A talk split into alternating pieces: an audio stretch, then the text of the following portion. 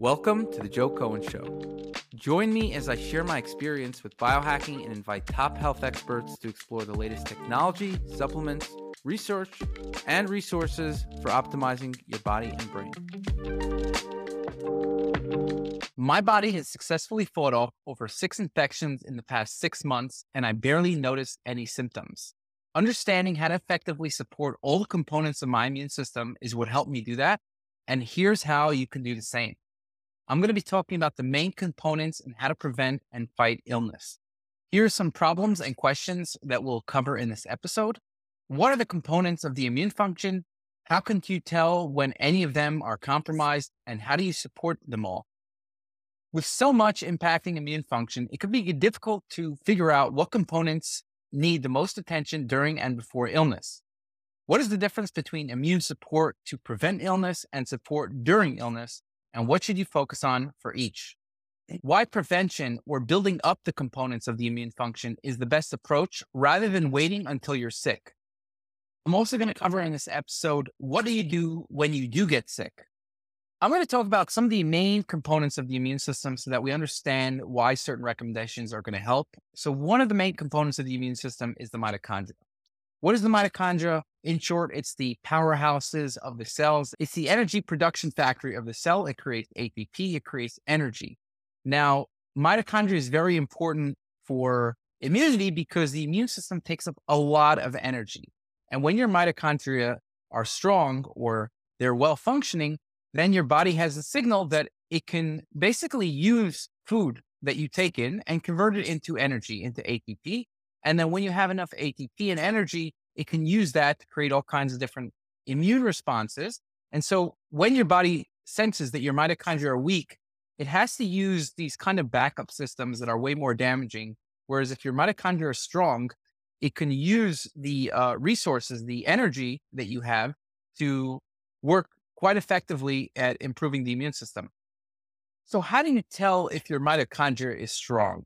There's a couple ways. One of the most simple ways to tell if you have good mitochondria or not is, do you feel tired all the time? Or do you get tired in the afternoon? Or do you get tired often? Fatigue could be a sign of, for example, iron deficiency, which is probably connected to the mitochondria. But mitochondria, if your mitochondria are producing a lot of energy, then you should feel awake. Basically, the hypothalamus is what determines if you're fatigued or not. The hypothalamus senses how much energy you have in the body via the mitochondria. And if your mitochondria are not producing these energy-related molecules, then your hypothalamus is going to tell your body to be tired, essentially. And so that's why how tired you are is one good example of how good your mitochondria is. Another is if you get sick often. When your body produces a lot of energy, it has a lot of spare capacity to produce various aspects of the immune system that can help prevent you getting sick. And so that's another way to tell if your mitochondria is poor. So if you're sick a lot, when you do get sick, you get immobilized. And again, if you're sick, if you're producing enough energy, you probably won't feel the fatigue from combating an infection. Whereas if you're not producing enough energy in the system, then when you get sick and your body's producing a lot of stuff for the immune system, all of a sudden that energy is being used up and you get tired and you feel like you need to go to sleep. You need to go to sleep early. You need to sleep more. And because your body's trying to get into hibernation mode. So how do you know if your mitochondria are not working well? Number one is how often you get sick. How do you feel when you get sick? If you're just completely immobilized and tired and you need to sleep all day, that's also a sign that you don't have enough spare capacity of energy-related molecules. And again, how often you're tired. So if your mitochondria are working very well, you shouldn't get that afternoon dip.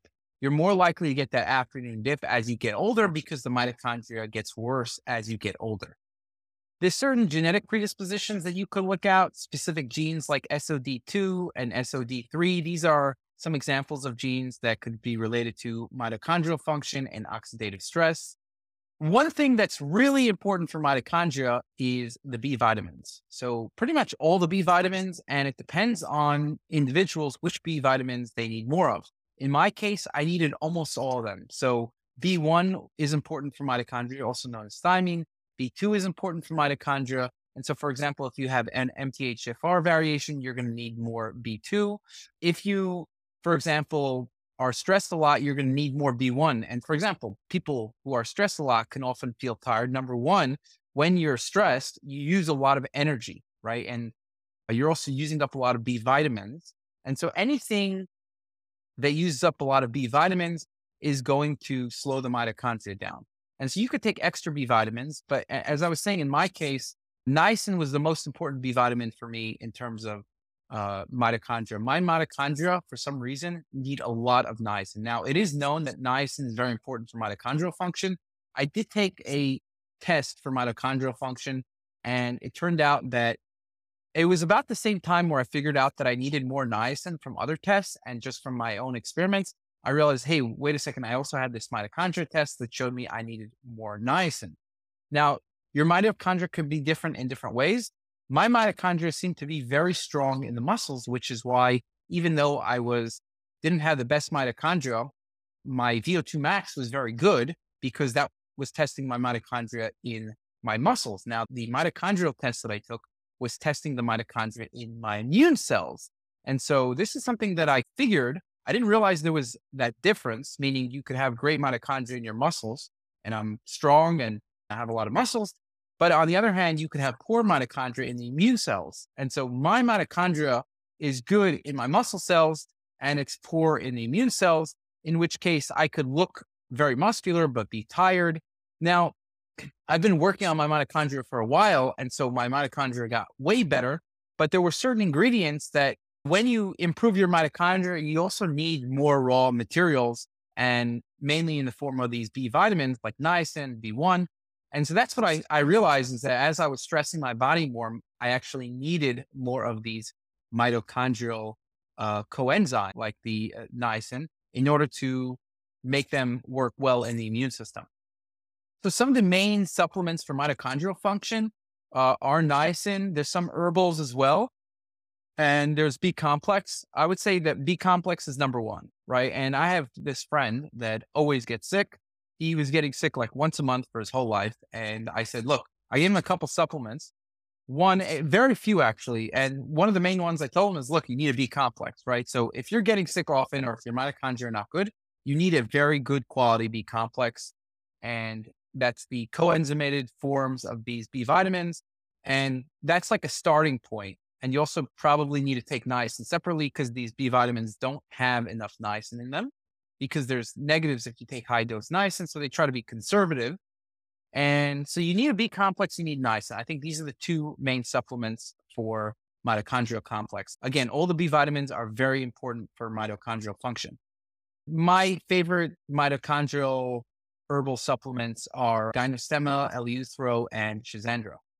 Another important thing for the mitochondria is reactive oxygen species. So your body uses these reactive oxygen species to kill off infections. Now, you want there to be a balance. If you have too high levels of these reactive oxygen species, also known as oxidative stress in general, then it can actually weaken your mitochondria. So really what you want to do is you want to have very strong mitochondria so that if you have some oxidative stress, you'll be able to combat it. It's not going to make a big difference. On the other hand, you also want to increase oxidative stress. And you do that with things like exercise, with things like sun, with things like, it's mainly exercise and sun, to be honest. Those are the two biggest increasers of oxidative stress in the body.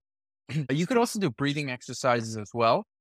But sun, for example, will give you a very strong burst of nitric oxide, and same with exercise. And so these are two of the main ways to increase the level of oxidative stress. Yet on the other hand, you want to have very good mitochondria, and then you don't want to have too much of this oxidative stress, which is why there's a curve, a U-shaped curve, whereas a certain amount of exercise is great. If you have too much exercise, then you're going to need to take more antioxidants to make sure that's not out of balance. Again, when you have too much exercise, that can weaken the body, weaken the immune system. It could, by causing inflammation, by causing oxidative stress. But if your mitochondria are good enough, they could often handle this extra load on the body. Now, there are some supplements that you can also use to increase nitric oxide that could be good for immunity. Those are things like L-arginine and citrulline. These are amino acids essentially that you can take, and they can increase nitric oxide. And your body's going to use that to create nitric oxide, especially when you get sun or when you exercise. And if you want to prevent an infection, riboflavin plus sun together have this synergistic effect in killing infections in the body. And so that's just taking a B complex is going to give you enough riboflavin. And if you get enough sun, then that should work pretty well. Another aspect of the immune system is surface barriers. So you have things like the skin, the stomach lining, the mucous membranes, and these are the first response to preventing an infection.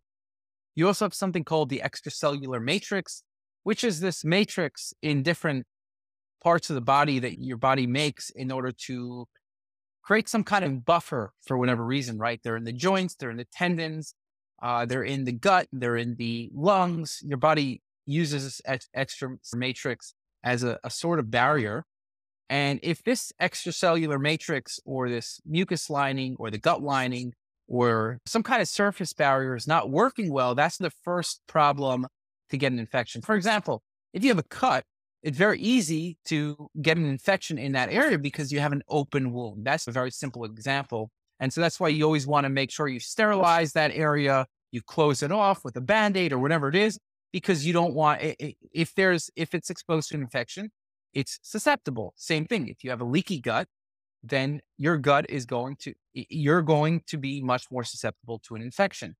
And so people who have leaky guts, and they're much more susceptible to infections, and it could be any kind of surface barrier. Now, sometimes you might not even realize that there's an issue. You might not have certain extracellular matrix in your lungs, for example, and maybe when you're breathing in a certain infection, it's able to get in much more easily. But essentially that there's the physical barrier is an important part of preventing an infection. In this sense, things like collagen are very important because they can contain glycine and proline and vitamin C. And these things are very important to build the extracellular matrix. They build the mucosal lining, they're for gut health, they improve wound healing, they reduce inflammation.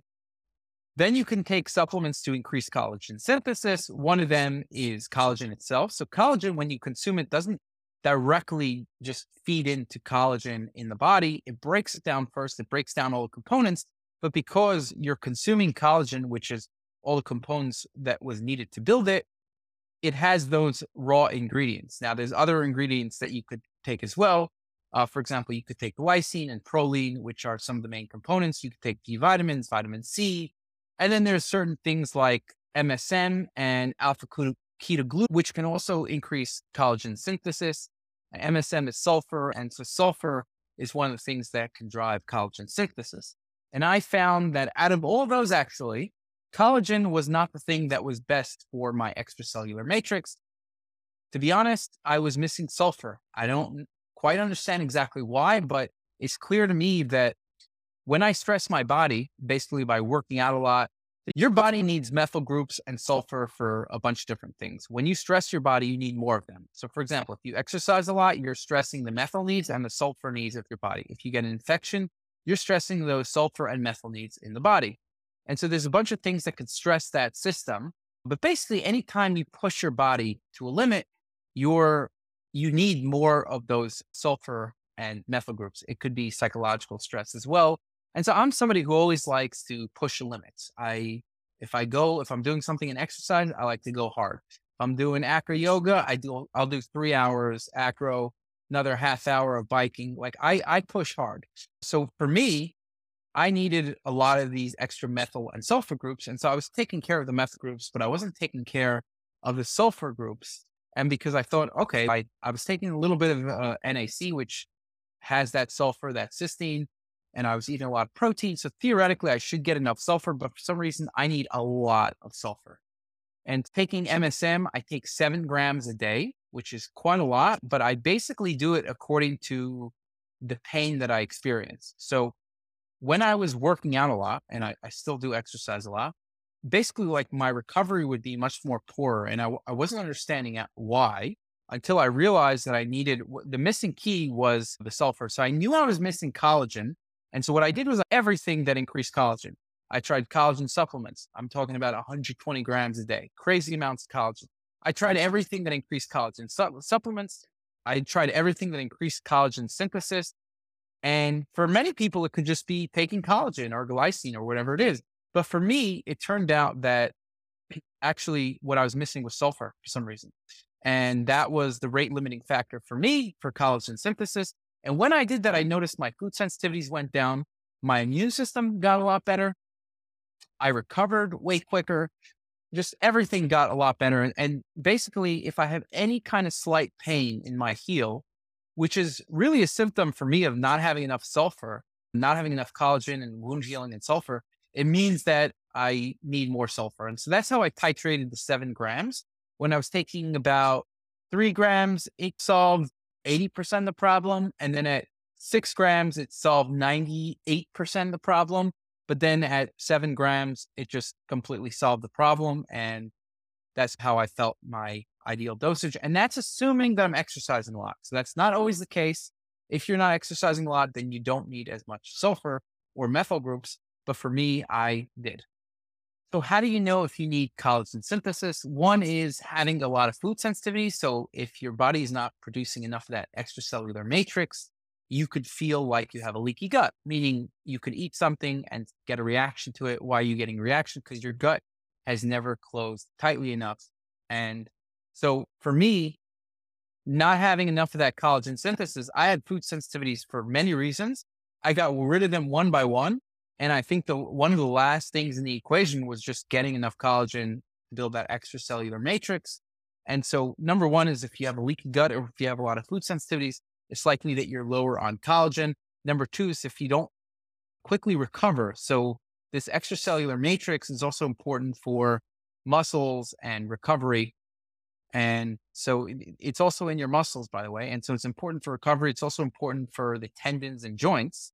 And so you have in your tendons, it's 90% is the collagen type 1. And so your tendons are very in need of collagen. And if you find that you're getting injured a lot, it's probably because you need to improve your collagen synthesis. In SelfDecode, you could look at certain reports that are related to certain amino acids like glycine, like proline, and those could be interesting in checking if you have low levels of those amino acids. Do you want to hear about the one health hack that is sure to change your life? Okay, here it is. Subscribing to this podcast. 67% of listeners aren't following the show, so please don't forget to show your support by hitting the follow button now. You'll not only be supporting the show, but also investing in yourself and your health journey, all while helping to keep us ad-free. So inflammation can be important for killing pathogens, but if you have a lot of random inflammation, for example, from eating foods, your immune system is targeted in the wrong direction. If you're having inflammation or pain or gut inflammation or wherever that inflammation is, it means that your immune system is being used for some other purpose that's not fighting an infection. And there is a finite resource. It's not like you just have unlimited immune resources. If it's going to a certain area to attacking your own body, it's going to less be used in other directions. So there's a very good example. Somebody was telling me that they never get sick. They have a very strong immune system. They don't have any food sensitivities. And then they said, yeah, my brother, they actually have a lot of food sensitivities and he actually gets sick a lot more than me. Why is that? Because first of all, probably the gut barrier is not as strong. And number two, they're using those resources when they get some inflammation from food in non-productive ways. And so it's very important that you dampen inflammation in other ways so that you can save those immune resources for fighting infections. And in this way, certain anti-inflammatories, certain herbals can actually be good by lowering inflammation chronically. They can then help save those resources for when you need them. There are certain genes that you could look at like IL-6, SH2B3, TLR4, and TNF, and they could tell you if you are more likely to do well with some of these anti-inflammatories. In the immune function report, we have various genes attached to different recommendations so you can see which ones are coming up for you. So what are the top supplements to help prevent and fight illness? That depends on the illness, but main ones include zinc. Sometimes it could be copper, it depends on the infection, but usually what I've noticed in my blood tests, and the research also shows us, is that zinc can go down during infection. And by taking extra zinc, you can help fight off infection. Zinc itself and copper are antimicrobials. So they sometimes can be used even directly, or they're also just important for the immune system. Zinc, I would say, is definitely very important. And there's some good studies showing zinc could be helpful for immunity. Vitamin A and vitamin D, the immune system uses a lot of these fat-soluble vitamins when you are sick. So I noticed that my fat-soluble vitamins do go down. That includes A, D, and K. Less so vitamin E, but could just be also related to the infection. The main one is vitamin D. So that's the most common one. What I'd like to say is that every infection is different. Because I check my blood so often, I get to see which infections are decreasing different nutrients. And so vitamin D is most often decreased, but sometimes vitamin A is decreased, I would say more often than not. And then same with vitamin K. All the B vitamins usually go down, and methyl groups also get lower. Things like homocysteine go up when you get sick. And so making sure you have enough of these vitamins is important for improving the immune system. So we have different kinds of categories. And again, this is relatively simplistic way of putting this, but these are the categories that I've found effective for me. And just based on the research, you have some anti-inflammatories, you have antimicrobials. A lot of herbal stuff are directly antimicrobial, and some nutrients, even something like vitamin D, it produces some molecules that are actually directly fight infections, and zinc and copper are directly antimicrobial, whereas if you have things like B vitamins, they actually help with the immune system. And through the mitochondria, you have certain immune stimulants. So certain herbs can stimulate the immune system, and exactly how they do it is complex, but we know that they can stimulate the immune system in different ways. And then you have things that increase nitric oxide. You have things that are increased glutathione, and glutathione seems to be very important for the immune system by regulating the oxidative stress balance in the body. And there seems to be also some direct effects that it can improve immunity, and then also stimulating the mitochondria. Then there's some immune cell stimulants, and this is through the mitochondria, like shilajit and niacin. And then you have things like MSM, which is through sulfur. It seems like the immune system needs a lot of sulfur for whatever reason. And when you're exercising too much, you lower your sulfur too much, then your immune system doesn't have enough, and that can create a breakdown over time. Then there's certain more direct immune stimulants that we know that when you take these things, or when they give them to animals, the various types of immune cells go up, whether it's natural killer cells, CD8 cells, there's a whole bunch of immune cells. And so things like astragalus, stemma, beta glucans are all jelly, ginger, and then certain organs like thymus or spleen, these can stimulate the immune system. Then you have stuff like, then you have certain multifunctional things that were discussed, like vitamin D. It can stimulate the immune system. It can increase antimicrobial peptides, and your immune system needs it. When it's fighting infection, it uses up a lot more of vitamin D. And then the B vitamins, they increase, which can stimulate the mitochondria. It aids in methylation as well. And like I said, the B vitamins get depleted when you're sick. Something like zinc stimulates immune function directly. It helps with natural killer cells, lymphocyte production, and neutrophils. If you're taking zinc, you also want to take more copper. So the ratio is usually 15 milligrams zinc to 1 milligram of copper. Then there's the amino acids. So the amino acids are more like the building blocks of the immune system. They're the building blocks of everything. But basically, when your body produces any protein, it needs these amino acids. And so these are essential amino acids. And then there's some non-essential that you need when the body is in high demand for them. And so there's a lot of amino acids that the immune system needs. Some of them include L-arginine, glutamine, glycine, leucine, but there's a variety of amino acids that essentially are important for the immune system. So if your protein in the body is on the lower end, then you can check this in the blood, total protein. You could also do an amino acid profile, which I used. And then you can look at which amino acids are low, and most amino acids are used in the immune system in some way or another. Then there's supplements like lactoferrin, which can bind to iron. And iron is one of the main things. Every time I've taken a blood test when my body was fighting infection, iron was low. So that is the base. That is the best measure for telling that if you're sick, the single best measure, meaning your iron should be normal, especially if you're ferritin. If you're not anemic, your iron should be within a range. Every time I knew my body was fighting an infection and I tested, I did a blood test. I don't always do a blood test when I think my body's fighting infection, but every time I did, I always noticed that iron was low. And the reason is because your body tries to hide iron when fighting infection because certain infections need iron to replicate. And so taking something like lactoferrin, which can bind to iron, can help stop that replication process. Then you have things like probiotics. Probiotics can help with the gut immunity. They can help with the gut barrier. They have some anti-inflammatory effects. They can have some antimicrobial effects. They help with the barrier.